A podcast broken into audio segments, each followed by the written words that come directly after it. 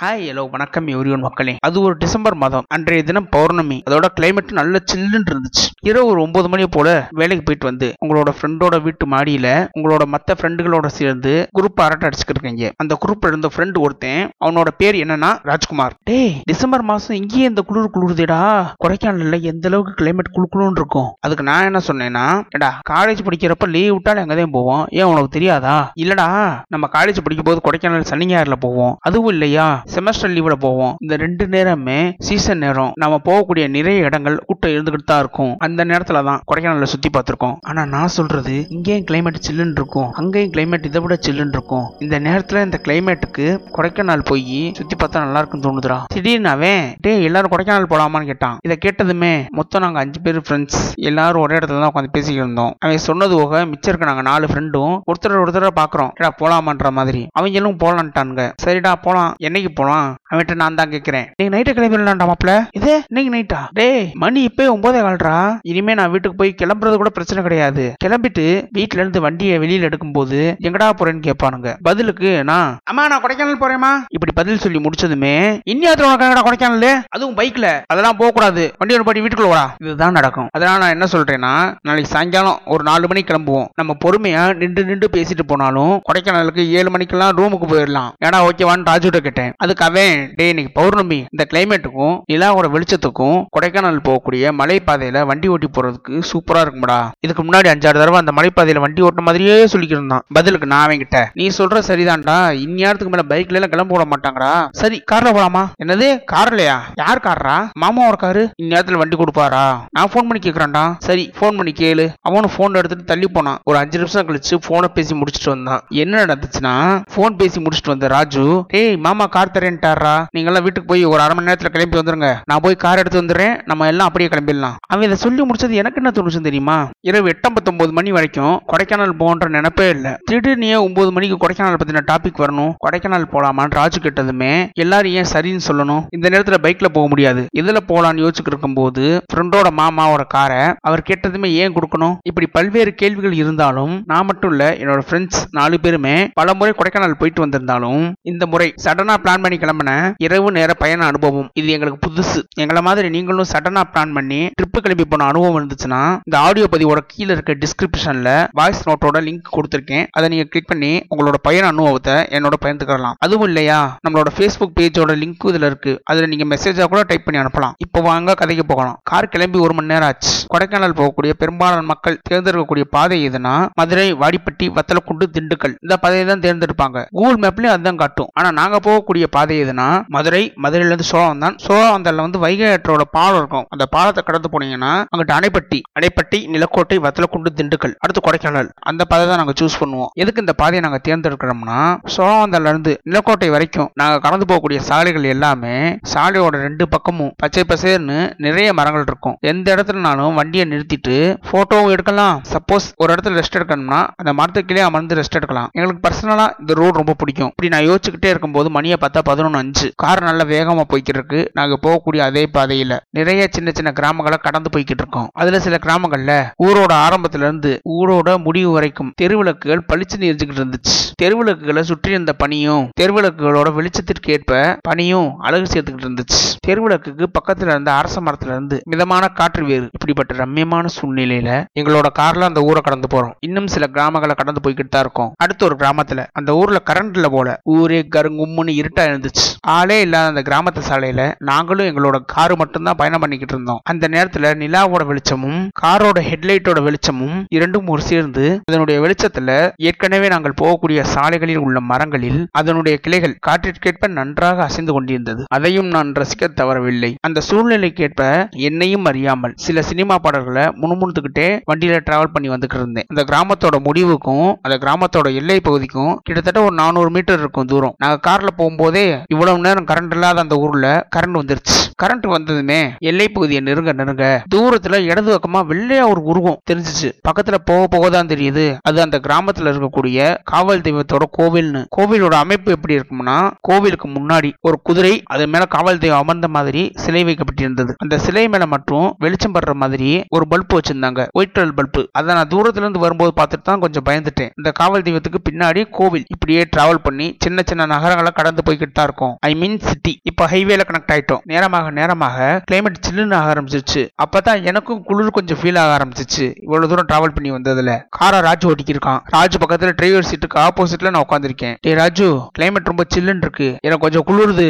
ஏதாவது ஒரு டீ கடையிலோ இல்ல பேக்கரியிலோ வண்டியை நிறுத்தலாம் காஃபி சாப்பிட்டுட்டு போலாம். சரின்னு சொல்ற மாதிரி தலையை மட்டும் ஆட்டினான். நான் விட்ட சொல்லி பத்து நிமிஷம் ஆச்சு. ஒரு ரெண்டு பேக்கரி ஒரு டீ கடை இதெல்லாம் கடந்து வந்துகிட்டு தான் இருக்கும். ஆனா அவன் வண்டியை நிறுத்துற மாதிரி தெரியல. மறுபடியும் ராஜு கிட்ட டேய் குளிருதுரா ஏதாச்சும் கடையை பார்த்து நுப்பாட்டுறான் காஃபி சாப்பிட்டு போலாம். அதுக்காவே அவன் ஆமாடா காஃபி குடிக்கணும்னு சொன்னேன்ல. இங்க வண்டி ஓட்டுற ஞாபகத்துல அதவே நான் மறந்துட்டேன்டா. இரு ஏதாச்சும் ஒரு கடையில போய் வண்டியை நிறுத்துறேன். அது சொல்லி முடிச்ச கொஞ்சம் தூரத்திலே ஒரு பேக்கரி வந்துச்சு. அங்க போய் வண்டியை நிறுத்தினான் வண்டியை நிறுத்தினதுமே காரோட சீட்ல உட்காந்துக்கிட்டு பின்னாடி திரும்பி அப்படியே என்னோட மத்த ஃப்ரெண்ட்ஸ்களை பாக்குறேன். அவங்க காஃபி சாப்பிட கூப்பிடலாம்னு. வேலைக்கு போயிட்டு வந்த அழுப்புல நல்லா தூங்கிட்டு இருந்தானுங்க சரி டிஸ்டர்ப் பண்ண வேணாம். நானும் ராஜுவும் மட்டும் கார்ல இருந்து இறங்கி காஃபி சாப்பிட போனோம். பேக்கரிக்கு போய் ரெண்டு காஃபிக்கு டோக்கன் வாங்கினோம். வாங்கின டோக்கனை பக்கத்துல இருந்த மாஸ்டர்கிட்ட கொடுத்தோம். அவர் ரெண்டு காஃபி போட்டு வச்சாரு. காஃபி எடுத்து என்னோட வாய் வாயில வச்சப்பதான் தெரிஞ்சிச்சு.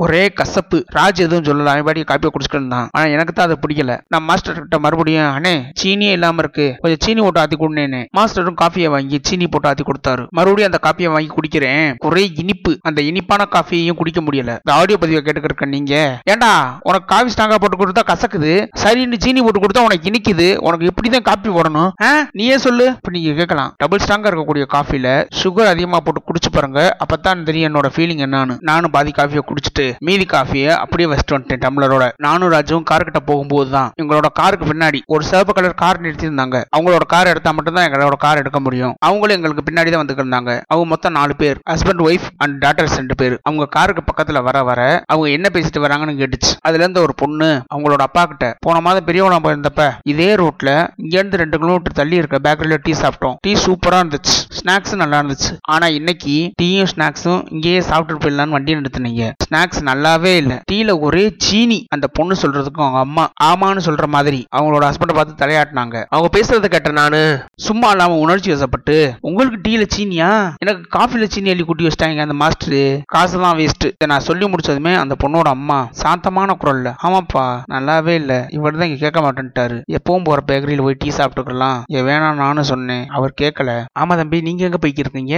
கொடைக்கானல் போய்க்கிருக்கோங்க்கா நீங்க நாங்க பெரியவளம் போறோம்ப்பா. சரி தம்பி நீங்க பார்த்து போயிட்டு வாங்க நாங்களும் கிளம்புறோம்ப்பா. சரிங்கக்கா நீங்களும் பார்த்து போயிட்டு வாங்க இப்படி அவங்ககிட்ட பேசி முடிச்சுட்டு அவங்கள வழி அனுப்பி விட்டுட்டு நாங்களும் அந்த இடத்துல இருந்து கிளம்பணும். நம்ம எங்க போறோம்ன்றது வீட்டுல சொல்றோமோ இல்லையோ ஆனா பயணத்துல யாருன்னே தெரியாத ஒருத்தவங்ககிட்ட எல்லாம் நம்ம எங்க போறோம்னு சொல்லியிருக்கோம். நம்மளையும் அறியாம அவங்க கேட்டதும் பதில் சொல்லிடுவோம் இன்னொரு விஷயம் இந்த இடத்துல பதிவு பண்ணிடுறேன். டீ சாப்பிடுறதோ டிஃபன் சாப்பிடுறதோ இல்ல டின்னர் சாப்பிடுறதோ பசியிலையோ இல்ல அவசரத்திலேயோ ஏதாவது ஒரு மொக்க ஹோட்டல் போய் சாப்பிட்டுருப்போம். அந்த ஹோட்டலுக்கு பக்கத்திலே ஏதாச்சும் நல்ல ஹோட்டல் இருந்திருக்கும். அதை நம்ம பார்த்துருக்க மாட்டோம். சாப்பிட்டு முடிச்சுட்டு வெளியில வந்த பிறகுதான் அதை பார்த்திருப்போம். இந்த அனுபவம் எத்தனை பேருக்கு இருக்குன்னு தெரியல. ஆனா எனக்கு நிறையவே இருந்திருக்கு. அப்ப அந்த சூழ்நிலையில கடுப்பாவும் இப்ப நான் உங்ககிட்ட சொல்லி இருக்கும்போது சிரிப்பாவும் இருக்குது. இப்ப எங்களோட காரு கொடைக்கானலோட மலைப்பாதைக்கு ஒரு மூணு கிலோமீட்டருக்கு முன்னாடி டிராவல் பண்ணி போய்கிட்டு இருக்கோம். அந்த நேரத்துல என்னோட மைண்ட்ல திடீர்னு ஒரு விஷயம் ஸ்பார்க் ஆச்சு. என்னன்னா பனியும் அதிகமா இருக்கு. டைமும் நைட் ஒரு மணிக்கு மேல ஆயிடுச்சு மேல மலையேறதுக்கு அலோவ் பண்ணுவாங்களா? இல்லையான்னு தெரியல. சப்போஸ் மலையேறதுக்கு அலோவ் பண்ணலைன்னா என்ன பண்றது? இப்படி நிறைய கேள்விகள் மனசுக்குள்ள ஓட ஆரம்பிச்சிச்சு. இது அப்படியே ராஜு கிட்ட சொன்னேன். ராஜு நான் சொல்லிட்டேன்னா டே எதுனாலும் பாத்துக்கல வாடா. அங்க போய் என்ன சூழ்நிலையா இருக்கோ அதை வச்சு முடிவு பண்ணிக்கலாம்.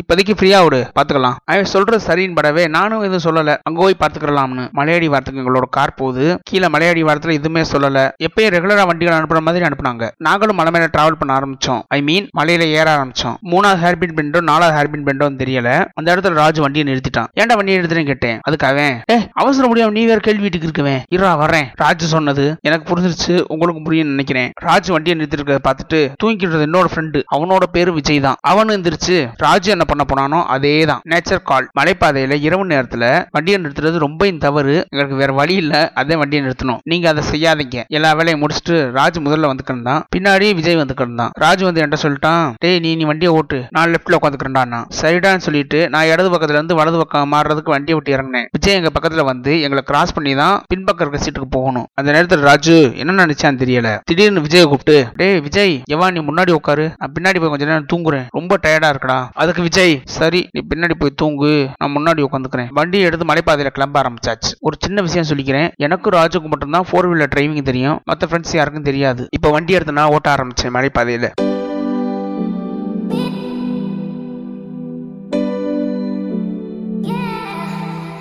நிலா வெளிச்சத்துக்கும் மலைப்பாதையில பெய்யக்கூடிய பனிக்கும் அதனால சில்லுன்னு இருக்க கிளைமேட்டுக்கும் எங்களோட கார் போய்க்கிருக்க மலைப்பாதையோட வளைவுகளும் அவ்வளவு அழகா இருந்துச்சு. அதை வார்த்தைகள்ல சொல்லி முடிச்சிட முடியாது. அனுபவிச்சா மட்டும்தான் தெரியும். ஒரு இருபத்தஞ்சு நிமிஷம் இருக்கும். கார் மலைப்பாதையில நான் ஓட்ட ஆரம்பிச்சு. எனக்கு பக்கத்துல உட்காந்த விஜய் அவனோட மொபைல் போன்ல செல்ஃபியா எடுத்துக்கிட்டு வந்துக்கிட்டு இருந்தான். காருக்கு முன்னாடி போற ரோடையும் சேர்த்து எடுத்துக்கிட்டு இருந்தான். இதெல்லாம் எடுக்க எடுக்கிறியான்னு தெரியாம சரி ஏதோ பண்ணி தொலையட்டும். நம்ம டிஸ்டர்ப் பண்ணாம இருந்தாலே சரின்னு நானும் அந்த மலைப்பாதையில வண்டியை ஓட்ட ஆரம்பிச்சு என்னையும் அறியாம சில இடங்கள்ல காரை ஸ்லோ பண்ணி அந்தந்த இடங்கள்ல இருக்கக்கூடிய அழக அந்த நிலா வெளிச்சத்துல பார்த்து ரொம்ப ரசிச்சேன். அந்த இரவு மறக்க முடியாத ஒரு இரவு. ஒரு வழியா மலைப்பாதையில இருந்து கொடைக்கானல் போயாச்சு.